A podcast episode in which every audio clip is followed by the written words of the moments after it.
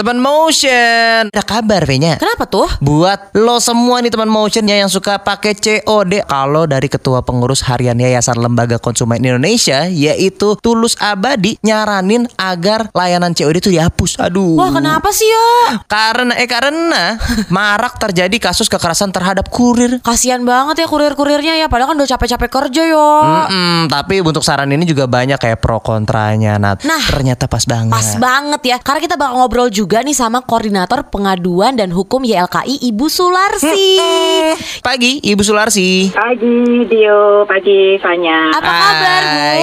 Alhamdulillah harus ceria hari ini. Iya dong Gimana nih Bu tanggapannya untuk kekerasan terhadap kurir? Sebenarnya sistem COD ini kan salah satu sistem pembayaran ya. Sebenarnya kenapa eh, COD itu muncul? Karena juga ada satu permasalahan di mana ketidakpercayaan masyarakat untuk membeli secara online itu Hmm. dengan digital. Karena kasusnya di YLK juga banyak nih Mbak. Kedua terbesar itu ada e-commerce. Dan e-commerce ini sudah lima tahun bertengger menjadi terbesar nomor dua mengalahkan yang lainnya. Karena apa? Semakin banyak di zaman digital ini ada suatu kemudahan. Nah di balik kemudahan itu pun ada suatu permasalahan. Hmm, Iya benar Bu Yang pertama itu ada barang tidak sampai itu yang paling banyak. Mm-mm. Kemudian refund yang lama perlu 30 hari padahal belinya dengan kartu kredit.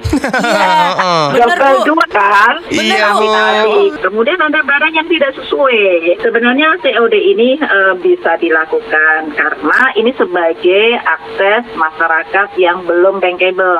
Namun demikian harus juga diperhatikan dalam hal ini bahwa sistem COD ini kan lebih kepada sistem pembayaran, bukan untuk penyesuaian barang. Ini yang perlu disampaikan si aplikasi mensosialisasikan bahwa benar-benar masyarakat yang menggunakan COD ini adalah sangat tahu apa itu Oke. COD. Dalam sistem COD itu konsumen itu membayar dulu baru boleh buka barangnya. Nah yang terjadi ketika dibuka barangnya, barang tidak sesuai dengan apa yang dipesan. Waduh, Nah terus mm, sebenarnya sistemnya ini adalah disampaikan dan harus disosialisasikan secara jelas bahwa ketika ada COD ini loh sistemnya adalah seperti ini. Itu yang punya kewajiban adalah si aplikasinya. Yes, tapi kalau menurut YLKI karena banyak juga yang pro dan kontra, kira-kira apa nih Bu yang harus diperbaiki dari sistem COD? Aturan COD itu harus terinformasi dengan baik kepada si pengguna COD. Hmm? bahwa COD ini adalah sebagai sistem pembayaran, bukan untuk menyampaikan penyesuaian. Nah, ini yang sebenarnya dua-duanya harus dilindungi. Oke. Satu konsumen, mekanisme seperti apa itu juga harus terinformasi dengan baik bahwa si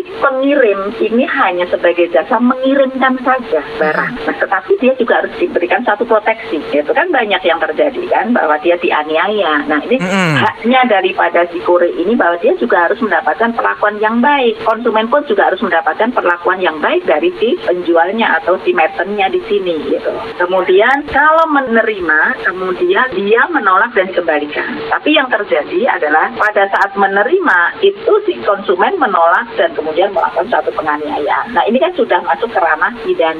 Ini tidak boleh. Nah ini yang juga disampaikan. Nah ini yang perlu untuk melakukan satu sosialisasi. Kalau misalnya ini ya Bu, gimana nih sebagai konsumen seharusnya kita bersikap juga ya Bu Dan Hmm. untuk para kurir nih, kalau mau ketemu konsumen yang bermasalah tuh harus bersikap gimana sih Biar Bu? nggak salah jalan Nah, gitu Bu. oh. Siapa sih yang sebenarnya mendapatkan satu COD? Pasti punya database-nya. Bagaimana membuat antara konsumen dengan si kurir dan si merchant ini adalah nyaman. Ada jaminan bahwa ketika barang itu adalah tidak sesuai, maka mekanismenya itu yang harus terinformasi, eh konsumen, kalau Anda ini tidak sesuai, ada suatu mekanisme loh. Nah, ini kan yang tidak sampai kepada Hmm. konsumen. Nah, pada saat awal ketika kita memilih COD, ini ada warning. COD itu adalah seperti ini loh. Yap. Mekanismenya seperti apa? Jadi bukan kurir yang harus bertanggung jawab, tetapi si penjual dalam hal ini yang punya tanggung jawab. Setuju.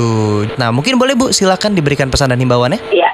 Pertama kepada si penyelenggara jasa e-commerce ini juga harus tidak bosan untuk melakukan sosialisasi dan edukasi kepada konsumen terkait dengan eh, COD ini. Sistemnya harus dibenerin karena ini ada suatu peluang yang merugikan konsumen maupun eh, si kurir, maka si kurir ini juga perlu mendapatkan suatu jaminan keamanan. Mhm. Kemudian yang kedua, sebagai konsumen yang membeli itu juga harus terinformasi dengan baik secara utuh informasinya itu sebelum dia memilih COD. Jadi di situ sudah ada reminder kepada si konsumennya ketika melakukan pembayaran secara e ini loh akan kewajibanmu dan ini hanya untuk menyampaikan barang tetapi untuk pember, apa ini ada sebagai sistem pembayarannya itu harus dilakukan suatu pembayaran lebih dahulu. Nah, yang sering sebenarnya kesempatan konsumen untuk membuka itu kan sebenarnya kan setelah membayar. Ini kan yang menjadi suatu masalah.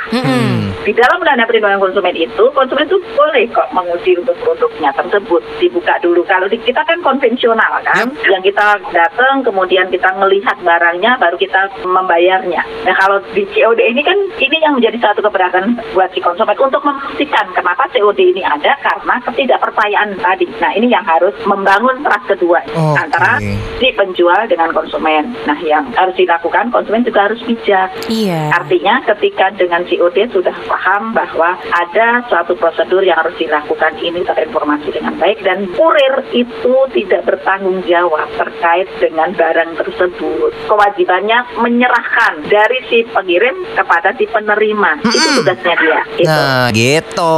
Iya, terima kasih Bu Sularsi selaku koordinator pengaduan dan hukum Yayasan Lembaga Konsumen Indonesia. Sehat selalu ya Bu. Terima kasih, Bu. Makasih, Fanya. Tio.